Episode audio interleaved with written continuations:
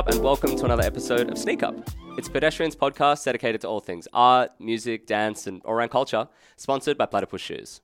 My name is Jack, and I'm your host and your avatar for the amazing conversations we've been having here on the show. On today's episode, I'm coming to you from the Esplanade Hotel in St Kilda, Melbourne, and I'm chatting with Melbourne born singer songwriter Banoffee.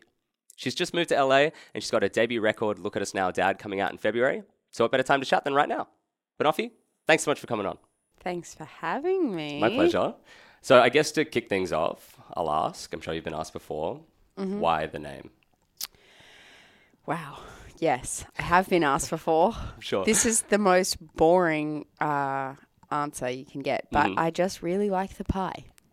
It's a pie. It's a uh, caramel banana pie.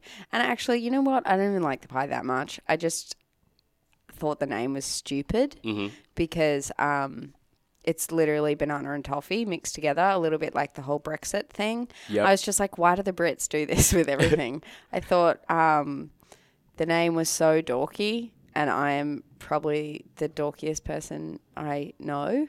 So I was like, this is very fitting for me Cool. to be called Banoffee. Okay, you, and you don't like the pie. I mean, okay, I do like the pie. I used to love the pie. And so many wonderful, wonderful people have made me the pie and brought it to my shows, which Right. was so wonderful. But I have now eaten the pie a million times. Ah. so I like to not say that I love the pie anymore because I don't want to eat another pie. To Let's not encourage people to bring them. Yeah. Okay, cool. Even though it's very, it's the thought is amazing. yeah, right. Okay. Uh, It's amazing. The thought is great. um, I've read a number of times that Banoffee isn't really you. It's Mm-hmm. sort of a character and a vessel for your music. Can you tell me a bit about how you, Mm-hmm. Martha, and Banoffee are similar and how you're different? It's interesting. I feel like um, if you'd asked me that question a couple of years ago, I would have a very different answer than I have now. I think Banoffee was a vessel for me to express things that I didn't feel comfortable expressing as who I was, and I got to really um, sort of put on a costume and do that and have fun with it and feel really safe within it. Um, since living overseas and doing a lot of sort of personal work, I now feel like I've been comfortable to completely become that person. And I do now very strongly identify as Banoffee. And I think that Banoffee, and I think that that's been really special for me to be able to do on my own and like a very intense sort of process. But now, um, yeah, I very much, I, I embody that and it is me. My next question was going to be about things you felt like you couldn't say as Banoffee. Mm. But now that you and her are sort of, you know, synonymous, Mm-hmm. are there things you feel like you can't touch with the project? Topics that Banoffee isn't ready to talk about or doesn't want to talk about? I think um,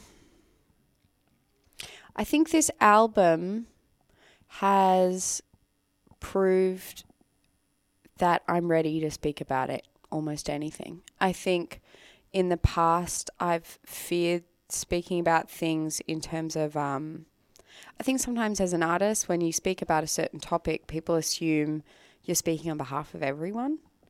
And I think that as long as you're being clear about the fact that you're speaking just for yourself, you can speak about anything. And I'm really ready to be able to be challenged. And I think it's really important to be able to take a risk and say something um, and mean it wholeheartedly, but be able to change your mind about it. And I think that um, having learnt that and being now like I guess having done the research in the things that I believe and the things that I want to say, I am okay with saying whatever I mean and being ready to be able to um, be challenged on it. And that means being willing to be wrong.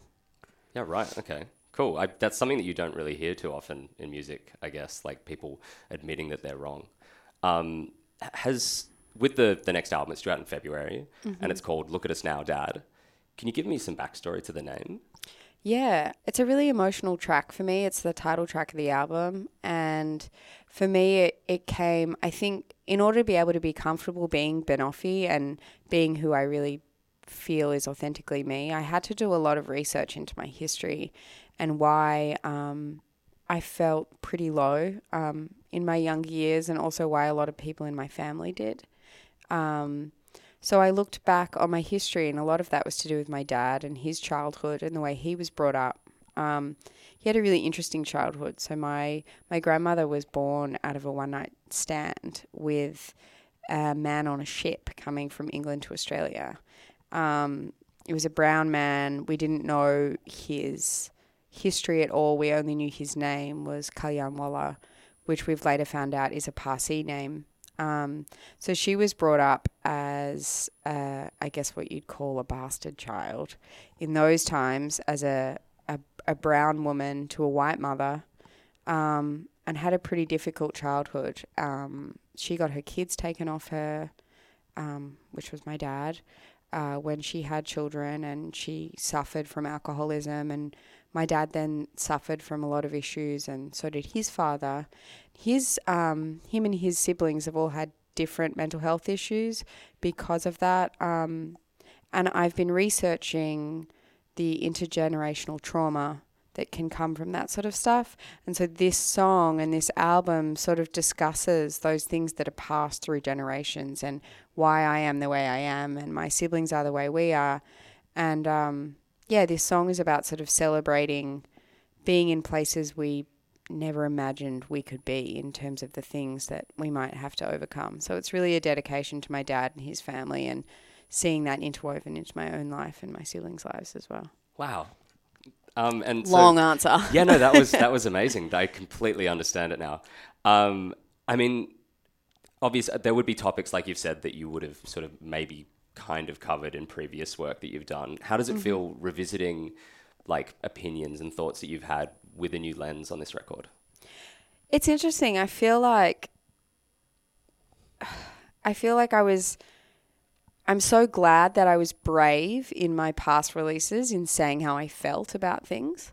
But I also feel like um, it's important to acknowledge that my feelings about certain things have changed and that they probably will continue to change. Um, so this record, it does revisit some themes, but I feel like I was, I often expressed like a strength of emotion in my last releases and saying like yeah i want to tell you that i'm feeling this way and that's okay and i've overcome it and i don't think i had i think i was trying to fake it till i made it you know just being like i'm okay i'm okay i'm strong i've got this and i wasn't i was just a mess. Right. And i think that this record um, it's much more like a documentation than saying like hi this is how i am now. Mm-hmm. it's like speaking of certain events in my life and looking back on them and um, just sort of sitting with it instead of trying to make grand statements um, okay. which for me feels much more real because i just don't know how i am I don't know who I am at all given times, and I'm not trying to be like, I've got this. And so, what do you think is the most drastic difference of opinion that you've had, like between something that you made much earlier and something mm-hmm. now?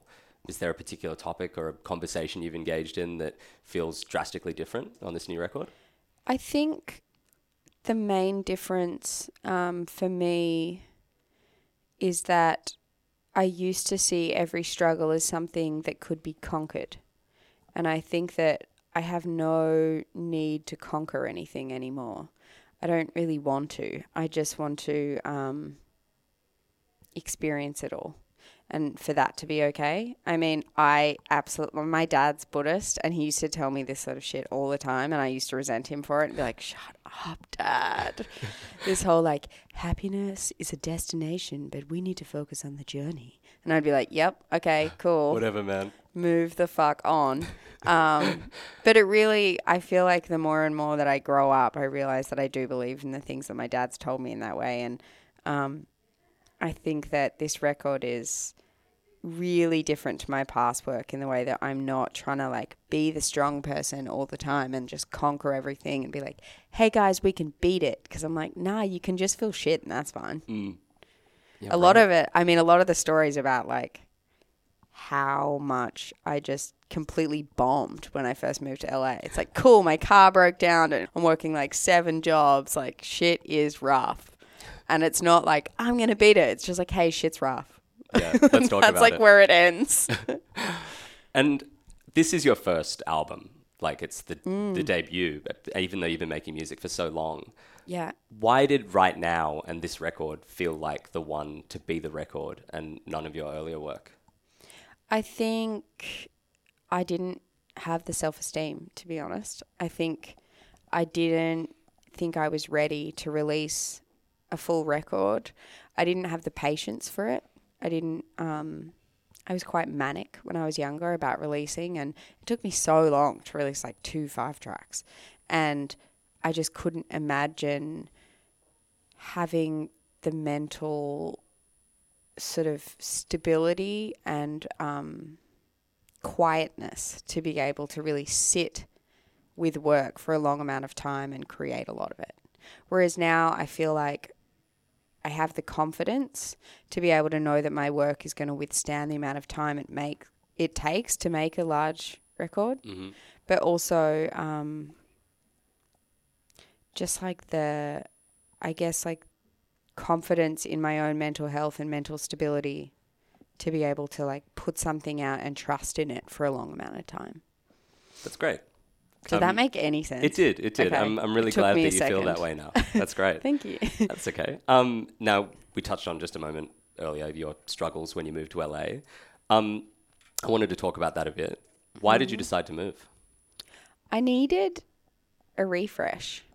I was saying yesterday, someone asked me this question, and I was like, it is a complete lie that you can't run away from your problems. I was like, I fucking did it. I just ran. I just fucking ran, and it worked. Cool. I, I just needed a, a refresh. I felt like I'd gone through a lot in Australia and Melbourne that I couldn't escape, and everything seemed to be a trigger for it. You know, I didn't know who I was going to bump into on the street, or um, people were going to know certain things about me that I felt ashamed of at the time. You know, I struggled with um, addiction and a lot of mental health issues, and and everyone seemed to be treading on eggshells around me all the time. And even them so wonderfully like wanting to do that, but it felt like they didn't have confidence in me being able to survive it. And I needed to go somewhere where people didn't know that, where I could just completely rebuild and be someone else. And I think that that's when I really stepped into this persona a lot. I was like, I don't need a vessel to express these things in a vessel where I can pretend to be strong and the person that didn't go through the shit, I can just be that. And so for a while, I really did erase my history. And um, although that's not sustainable, it is for a little bit. Yeah. And erasing your history for a short amount of time can actually make you like help you to like build the muscle to then be able to slowly let bits back in. And finally, I sort of um, became okay with, I guess, being the person I've grown into, but accepting the person I was back here. And they've sort of melded into some weird, mushy hybrid. Cool. I have never been more okay with the idea of a weird mushy hybrid. Yeah, I'm a mushy hybrid. Sick. don't buy, don't buy it. Don't buy the car, but Yeah. become the mushy hybrid human. And how are you finding LA now that you've sort of done this this reset? I love it. I love it because I think LA is a place where a lot of people have done that. And although America is a completely fucked place in a lot of ways, Yeah. California is like completely different. And it's a place where people can go to escape communities that didn't accept them or places where there are restrictions on certain things they can't acquire. You know, I feel like um, it's a really progressive uh, state. But for me, it's also like band camp. Like people from all over the world have gone there to make music, and everyone wants to collaborate. Oh, I thought you meant the website, but you actually mean like this one time at Bandcamp, right? Oh, yeah. right. Yeah, okay, cool. It's a great place to be. To escape your troubles and Exactly. become some weird mushy Hybrid. user. right, okay, cool. Well, that sounds like it's going really well. It is. I love it. Come visit.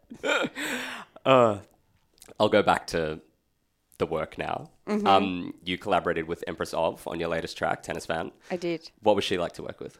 She's great. She's actually one of my best friends, so Oh. that was super fun. That's convenient. Yeah, so convenient.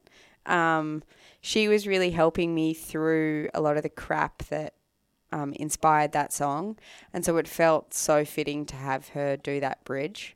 Um, it was so much fun, and then making the video together was just like I felt sorry for everyone because we were just in hysterical laughter the whole time, and like you know, it wasn't like a fast moving like all right, this scene, this scene, this scene, because we were just like a bag of giggles for the entire day. Cool. Um, but yeah, it's so fun making music with your best friends. If I could do that every day, I'd be happy. Oh. And I wanted to talk about the video actually. I've always sort of like your music has always had, or usually had, these really hyper stylized and really visually engaging videos to go with them. Is releasing videos like a big must for you in the process? Yes, I love it. It's uh, I often think of the video before the song's even finished. Um, Like a soundtrack to something Yeah. visual? exactly. I think it helps with the narrative, the lyrics. Um, it's also just so much fun. I actually have, sadly, I can't afford to do it, but I have videos for every song on the album. Like I have concepts written out for every single one. I just could only make them for the singles, you know? So, right. but it's such a big part of the process for me. I think because um, I see a lot of music in colors and pictures and texture, which is why fashion also comes into my music a lot. So for me to be able to live that out, it makes the song feel whole. Mm-hmm. Um, because I think it doesn't make sense to someone when they're like, "Oh yeah, so count on you." What do you think of that song? I'm like, "Yeah, it's so green," and they're Yeah, like, right. "What?" And I'm like, "Well, it's green." Yeah. You don't know what I'm talking about? Yeah, but I'm like, now you do. Yeah, yeah. Watch the video.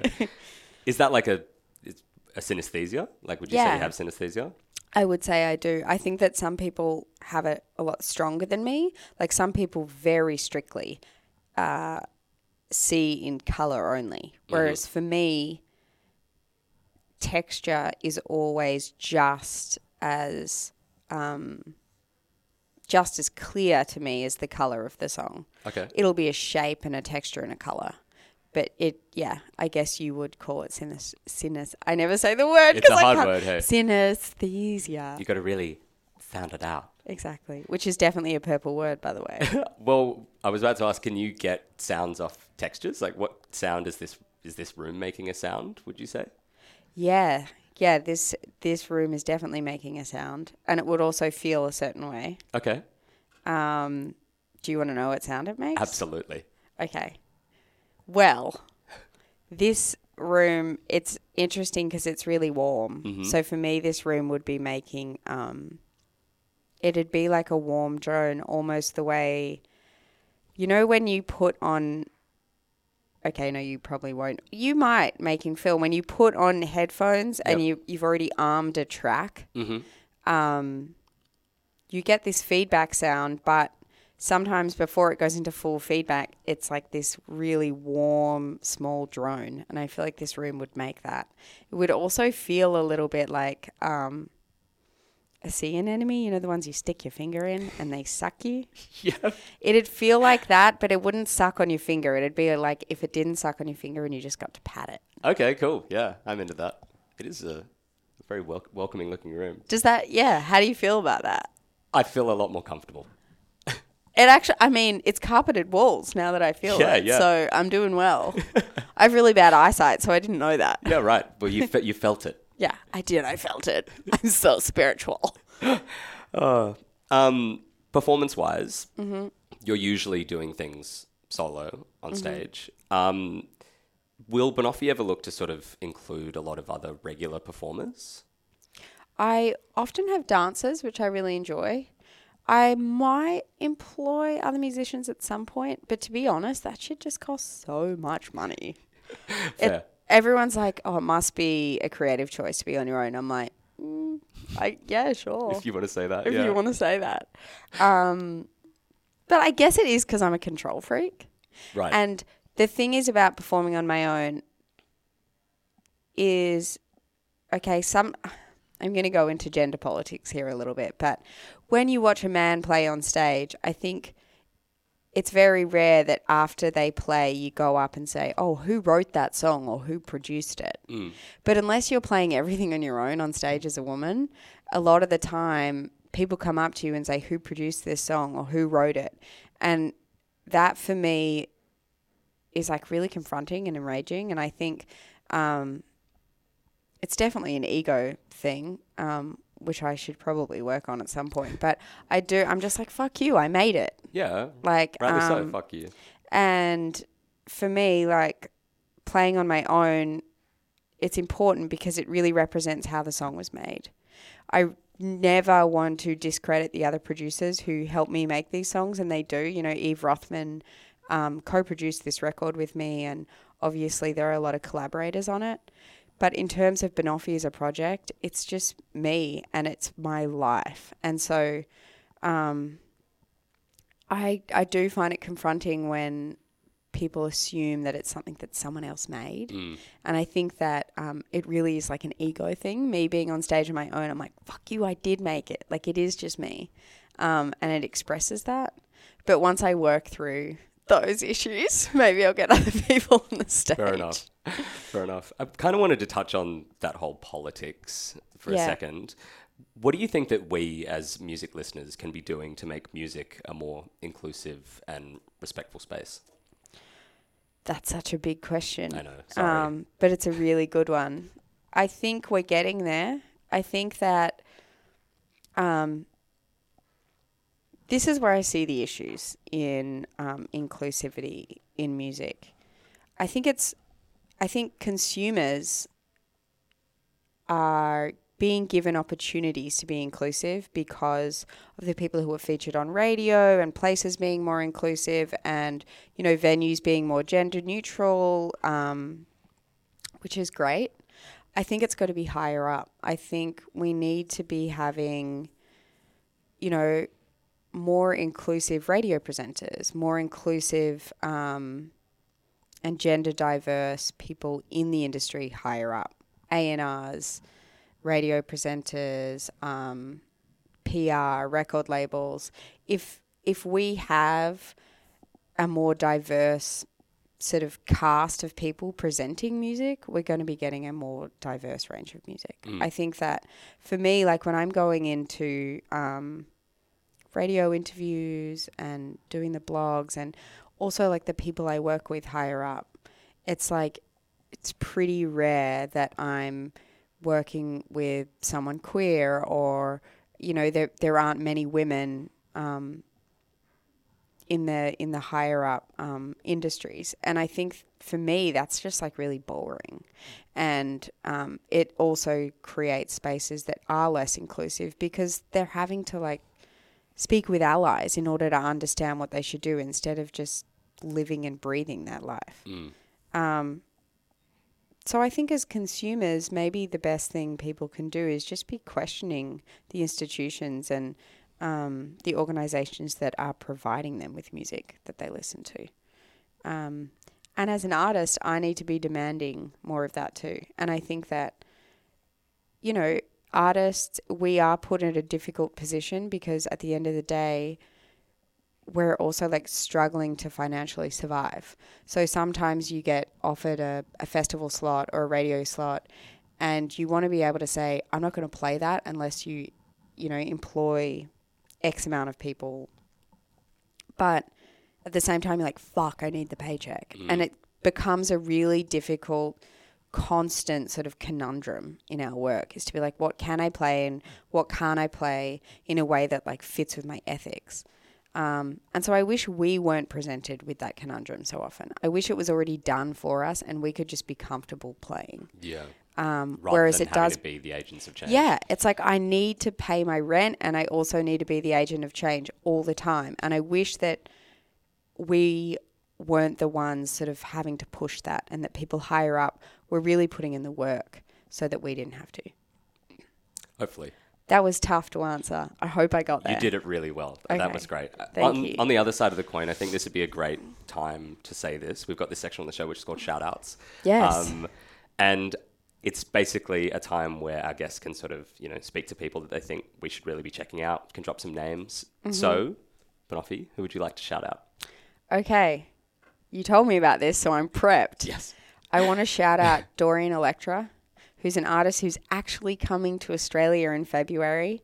Um, an amazing queer non binary artist who I toured with on the Charli XCX tour, who makes really political but also really light-hearted music, which I'm so into, and I feel like it um, can't like it provides amazing messaging in beautiful, fun packaging. I guess you'd put it. Cool. Um, you should look up Dorian Electra. They just released a song called Adam and Steve, which is great. Great. And I think you I'm should look that it up. wordplay. I also really want to recommend one of my best friends um, called HTML Flowers, who Oh, yeah, yeah. has Uh, a zine um, mini series called No Visitors. And um, Grant is um, a sufferer of cystic fibrosis. He really does fund um, his recovery through these comics and also discusses really important issues about disability and the visibility of disability in Australia and worldwide. And I think that that's something that everyone should be reading and supporting him in a really um, rough and uh, unsupported industry. Oh, also go to Kenny Lover. Have you guys been to Kenny Lover yet? No, what is it? Now I've done arts, comics. Kenny Lover's a new ice cream shop Oh, okay. in cool. Thornbury, and it's ice cream and hot chips together, and they use native flavors. Um, and it's fucking cool. I went there and they gave me a bunch of ice cream last week, and not only was the ice cream like fucking good, but the interior is like all orange um, velvet, and you feel like you're like a '70s gangster. Sick. Okay. How does ice cream on hot chips work? Does Well- it melt? Surely. Well, it's not on. So what you do is remember as a kid, maybe this didn't happen, but we used to be able to get oh, I don't want to plug McDonald's here, but like once every blue moon we would get McDonald's and it was Mm. very rare and we would dip our hot chips in our thick shake. Oh yeah, yeah. It's that vibe. So you get Okay. hot chips next to the ice cream. and Right. The idea is that you do the dip. Sounds really, really dank. Yeah. Okay, cool. What was it called again? Kenny Lover. Kenny Lover. Cool. All right. So, um, Banoffee, what's next for you? Well, I have the album coming out in February, Mm-hmm. which is called Look at Us Now, Dad. And before that, I'm going on tour with Wafia Oh, around cool. Australia. I love her. I think she's amazing. Oh yeah, she's great. Oh, just pop dream. So that's going to be really fun. And then I'm doing a couple of little launch shows, one in Sydney, and my launch show in Melbourne will be um, in conjunction with uh, Virgin Fashion Week, which will be a bunch of fun. So Cool. I've got a lot coming up in the next couple of months, and Yeah, wow. hopefully I'm back on the road around the world. And what sort of like as my final question, I feel like this is a good note to end on. Mm-hmm. Um, what sort of advice can you give to young musicians and creatives? Be arrogant. Don't tell anyone, don't let anyone tell you you're too arrogant in your opinions because the best way to learn is to say something that you completely believe in and be shut down. Words to live by. I think for everybody, not just young creatives. Yeah. Cool, great. Well, Banoffee, thank you so much for coming on the show. That was great. Thank you. That's it for another episode of Sneak Up. If you liked what you saw, be sure to subscribe to the Pedestrian Podcast Network on iTunes, Spotify, and YouTube too. See you next time.